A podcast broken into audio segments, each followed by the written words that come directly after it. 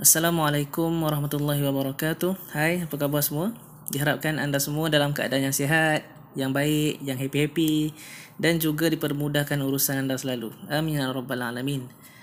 Kali ini saya nak berkongsi sebuah kisah yang sangat hebat, sangat memberi inspirasi tentang seorang khalifah, seorang pemerintah yang amat disegani, amat dihormati dan amat memberi inspirasi dalam kalangan ulama sezaman dengan dia bahkan dalam kalangan rakyat jelata sekalipun.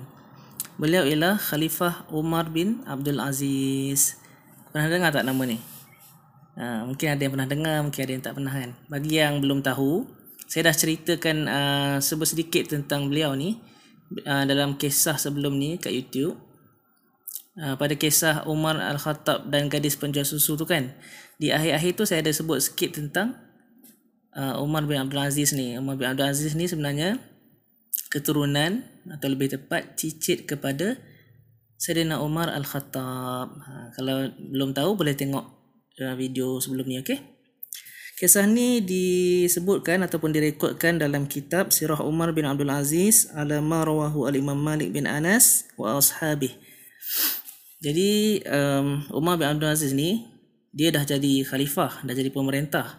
Okey dan memang dah menjadi kebiasaan ataupun uh, rutin seorang khalifah akan menerima utusan ataupun uh, wakil uh, daripada daripada gubernur-gubernur ke setiap uh, pelusuk negeri kan. Ada gubernur lepas tu gubernur ni ada wakil-wakil dia lah untuk datang bagi report tentang rakyat dan sebagainya. Kemudian satu hari waktu tu dah malam tau. Dah malam Umar bin Abdul Aziz ni dia dah nak tidur. Kemudian tiba-tiba datang uh, pembantu Umar bin Abdul Aziz uh, bagi tahu pintu rumah dia diketuk. Okey, ada orang ketuk pintu rumah dia. Lepas tu uh, pembantu Umar Abdul Aziz cakap uh, ada wakil gubernur daripada sebuah negeri datang untuk uh, memberi report lah senang cerita memberi tahu berita ataupun uh, khabar rakyat kepada khalifah. Kemudian Umar bin Abdul Aziz pun tak jadi tidur. Even waktu tu dia memang dah nak uh, waktu tidur dia lah kan kat sini uh, uh, kita boleh ambil pelajaran uh, even uh, kalau kita jadi bos jadi uh, orang yang besar kalau itu berkaitan dengan hal kepentingan ataupun kebajikan rakyat ataupun orang bawahan kita even waktu tu kita rasa dah nak tidur uh, sebaik-baiknya kita uh, meletakkan kita punya kepentingan tu ke tepi Okay, kita fokus ataupun utamakan um, kepentingan rakyat. Sebab itu ialah kita punya amanah kan. Itu kita punya tanggungjawab. So um, kalau as long as kita boleh uh, mampu lagi untuk orang kata holding back mampu lagi untuk uh, berjaga uh, utamakan apa yang menjadi uh, amanah amanah uh, beban tanggungjawab kita lah. Okey, kemudian uh, Umar bin Abdul Aziz pun uh, pergilah uh, bagi tahu kat pembantu dia supaya izinkan gubernur pembantu gubernur tu ataupun wakil gubernur tu masuk. Okey. Kemudian bila dah masuk uh, wakil gubernur tu pun tunggu dekat uh, tempat pertemuan uh, wakil-wakil rakyat. Okey. Kemudian Umar bin Abdul Aziz pun datang. Dia datang, datang, datang, datang. Umar bin Abdul Aziz buat apa mula-mula? Dia nyalakan sebuah lilin. Okay. Dapat, dapat bayang tak? Pemerintah datang, okay. Kemudian dia bawa lilin, dia nyalakan lilin. Dia tak suruh pembantu dia tahu. Dia sendiri yang nyalakan lilin tu. Kemudian, uh, bayangkan suasana tu suasana malam. Zaman dulu tak ada lampu yang cerah macam kita ni tau. Macam uh, sekarang kan terang menderang kan. Uh, dulu pakai lilin je. Okay. Bayangkan sebuah lilin. Kemudian ada uh, discussion antara dua orang. Uh, Khalifah Umar bin Abdul Aziz dengan wakil rakyat tu. Okay. Bila duduk, okay, dah duduk. Kemudian wakil rakyat tu pun bagi tahulah apa benda hajat yang dia nak bagi tahu. Okay. Dia pun ceritalah tentang uh, keadaan orang di negeri dia tentang uh, perangai gubernur. Uh, perangai gubernur ni ataupun uh, orang kata macam mana cakap eh gubernur ni? Uh, senang cerita kalau kita ni kat Malaysia kan? Uh, dekat setiap negeri tu ada uh, orang panggil YB ataupun uh, menteri kan? Menteri negeri. So wakil-wakil uh, wakil-wakil uh, di setiap negeri ni kadang-kadang buat hal kan ada yang macam menyeleweng ada yang buat zalim dekat rakyat ada yang tak amanah dan sebagainya semuanya akan direportkan kepada khalifah pada zaman tu. So kalau khalifah tak betul ha, faham-faham lah so khalifah ni dia bukan setakat handle satu negara tau dulu. Ada banyak negara dalam jajahan uh, kuasa Islam ni dulu. So khalifah ni dia jadi ketua of all the leader of all.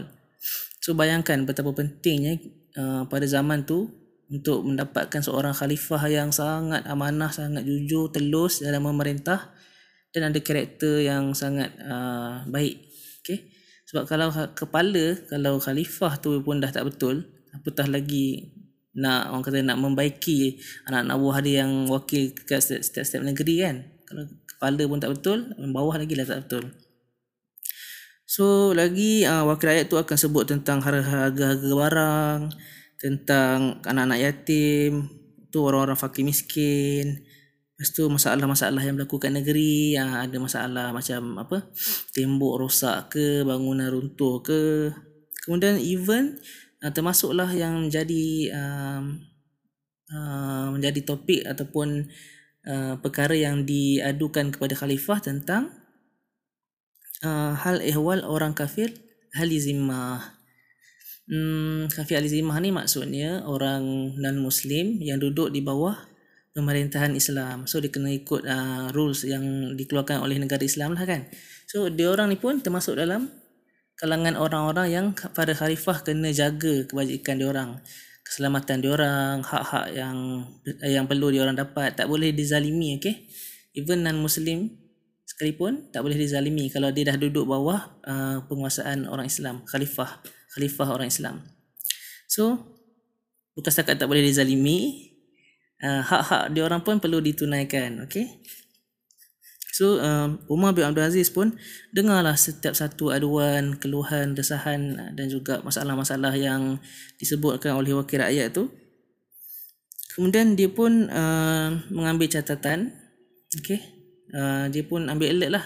Setiap satu tu uh, dan memang sifat Khalifah Umar Abdul Aziz ni bila orang mengadu je masalah dekat dia dia terus akan sedaya upaya untuk uh, suruh uh, diberikan penyelesaian secepat mungkin. Sebab Umar bin Abdul Aziz ni dia paling tak suka kalau masalah yang melibatkan rakyat tu ditangguh-tangguh. Boleh faham tak?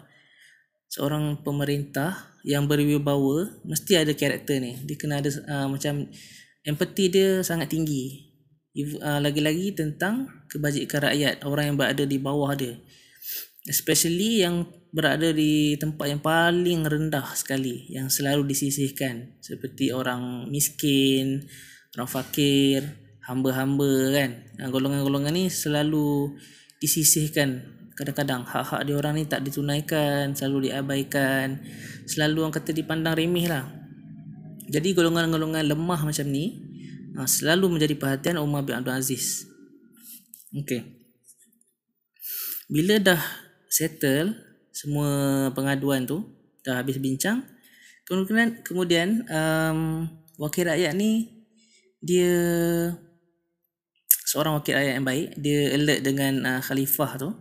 Dia pun tiba-tiba um, tanya tentang uh, personal matters. Ha, So uh, dia tanya tentang um, Khalifah ni apa khabar kan? Uh, Benda-benda yang melibatkan personal lah. Kemudian um, Dia tanya uh, Wahai Khalifah Bagaimana keadaan baginda? Adakah baginda sehat Kemudian uh, Macam mana uh, dengan uh, ahli keluarga baginda? Okey ke? Itu Pegawai-pegawai baginda? Okey. Macam tu. Lebih kurang lah. Um, kat sini kita boleh ambil pelajaran bahawa seorang uh, khalifah ataupun orang yang besar jangan kita rasa kita ni terlalu um, besar sangat sampai orang-orang tak boleh nak tanya uh, tanya khabar, tanya benda-benda yang basic tentang diri kita. Ada setengah orang dia tak suka kan kalau macam uh, orang bawah-bawah ni uh, tanya tentang uh, personal matters lah bukanlah maksudnya benda yang bersifat terlalu peribadi sangat. Kadang-kadang macam tanya khabar macam benda-benda yang biasa as a as a human.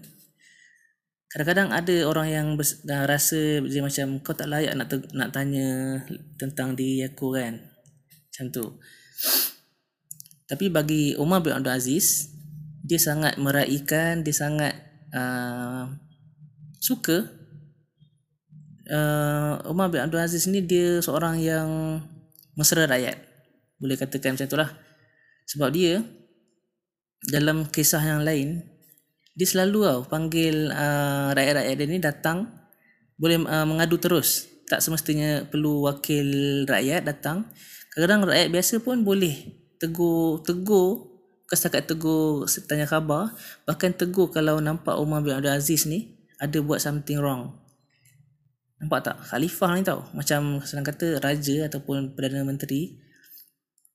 Orang biasa boleh tegur macam tu. Macam eh ni tak betul ni. Ha, macam tu. Bahkan dia ni setiap bulan ataupun selang beberapa minggu dia akan panggil ulama, para ulama daripada pelbagai negeri untuk datang ke rumah dia semata-mata untuk bagikan tazkirah.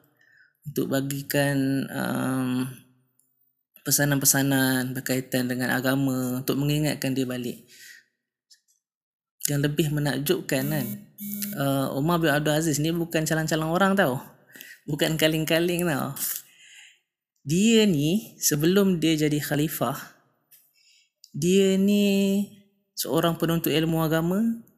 Boleh katakan dia ni sebenarnya ulama tau. Umar bin Abdul Aziz ni bukan orang biasa-biasa yang jadi uh, khalifah sebab dia ada kabel ataupun sebab dia join politik. No, dia diangkat sebab wibawa dia sebab karakter dia yang memang orang segan memang orang sangat hormat. Dan dia ni orang alim tau. Dia ni dalam kalangan boleh katakan kalau sekarang ni uh, orang belajar agama lah. Student Islamic. Student uh, Islamic studies dia ni uh, termasuk dalam kalangan ulama yang sangat disegani sebelum dia jadi khalifah. So even dia dah ada level ulama pun dia still bila dah jadi khalifah dia still panggil para ulama yang lain sebulan sekali untuk bagikan nasihat untuk bagikan tazkirah dia. Betapa rendah hatinya dia ni even dia dah level ulama sekalipun dia still nak dengar daripada orang lain. Sebab kita ni kadang-kadang bila kita dah baik kan kita ni kadang-kadang lupa. Kita ni manusia biasa kan kadang-kadang kita ada buat uh, salah silap yang kita tak sedar so penting untuk kita uh, dengar tazkirah ni tak makna kita ni dah baik kita ni ustaz ke kita ni belajar agama ke ataupun kita ni dah join persatuan Islam maksudnya kita dah selesa dengan uh, kedudukan kita tak semestinya kita terlepas dari salah tau. No. Kita sentiasa kena dengar lagi macam apa? Uh, tazkirah-tazkirah. Sebab tazkirah ni lah yang berikan kita peringatan. Okay? Jangan meremehkan. Even tazkirah-tazkirah pendek ataupun uh, nasihat-nasihat yang seminit dua pun jangan remehkan. Okay? Kemudian, bila uh, wakil rakyat uh, tanya khabar Umar bin Abdul Aziz, apa reaksi Umar bin Abdul Aziz? Dia marah tak agak?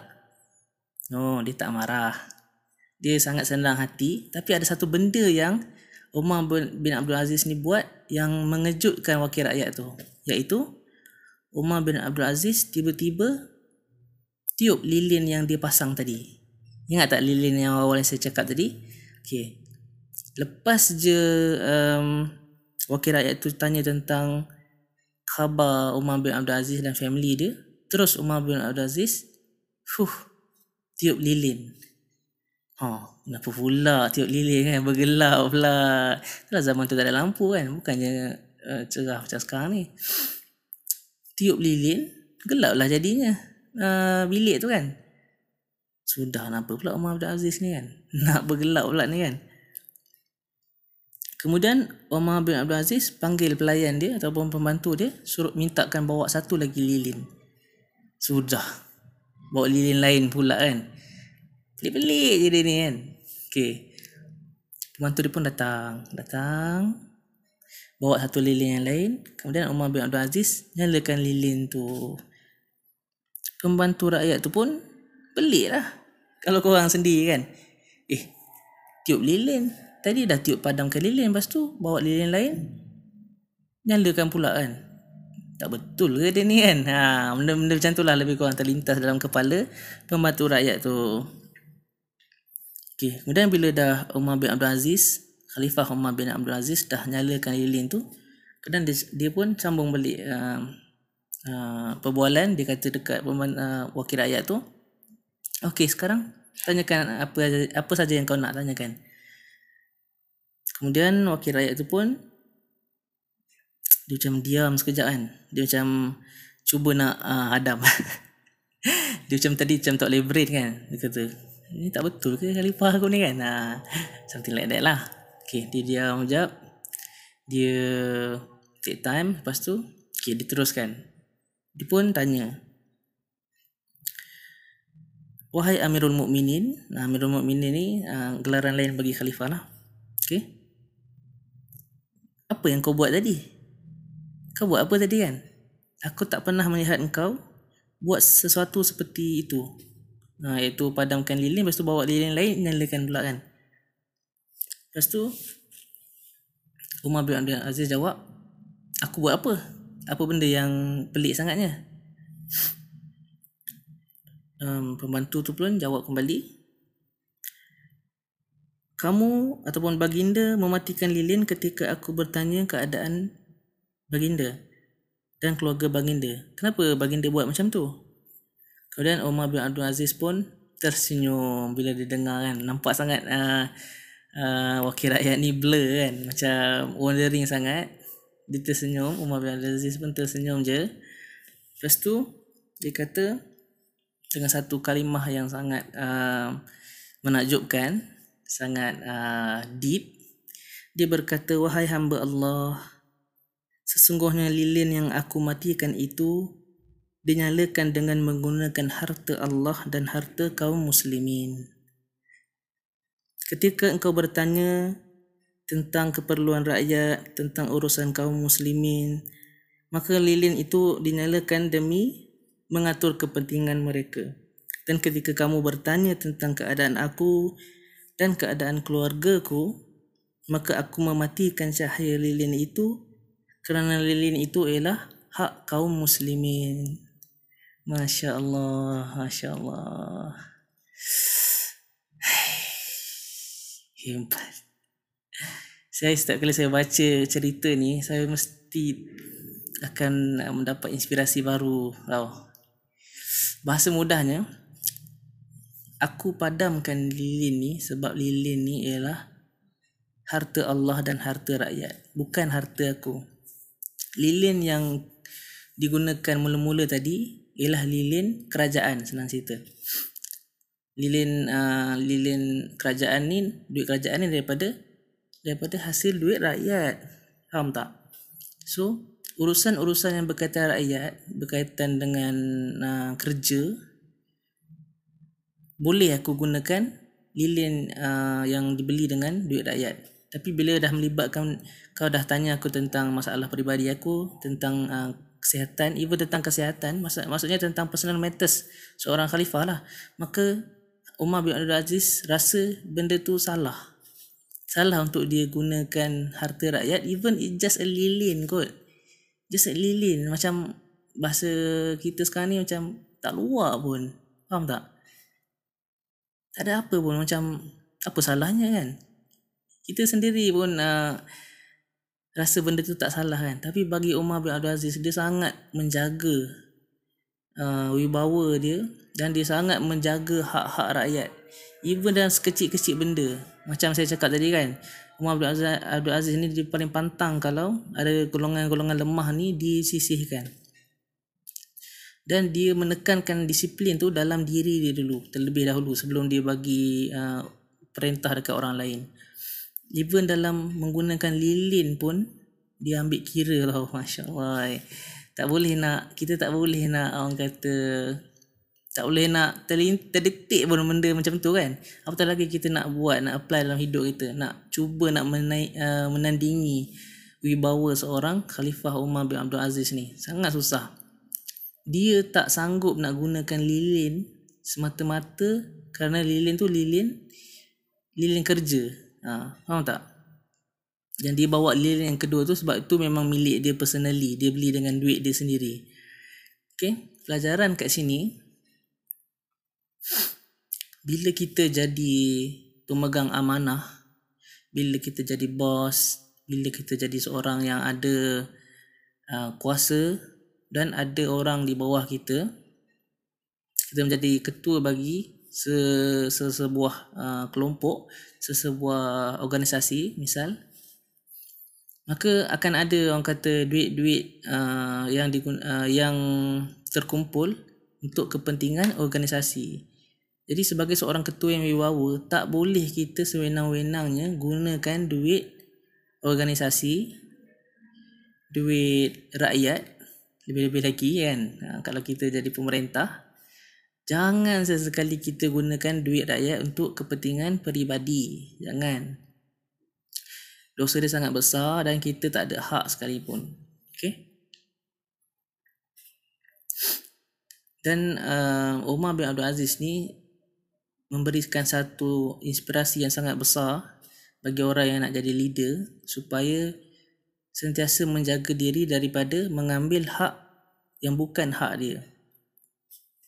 Dan Umar bin Abdul Aziz ni dia lebih dalam lagi, dia sangat menjaga takwa dia. Dia even benda tu um, kalau nak diikutkan dia bukan satu kesalahan yang besar pun kan macam uh, orang kata macam saya cakap tadi tak luar pun sebenarnya.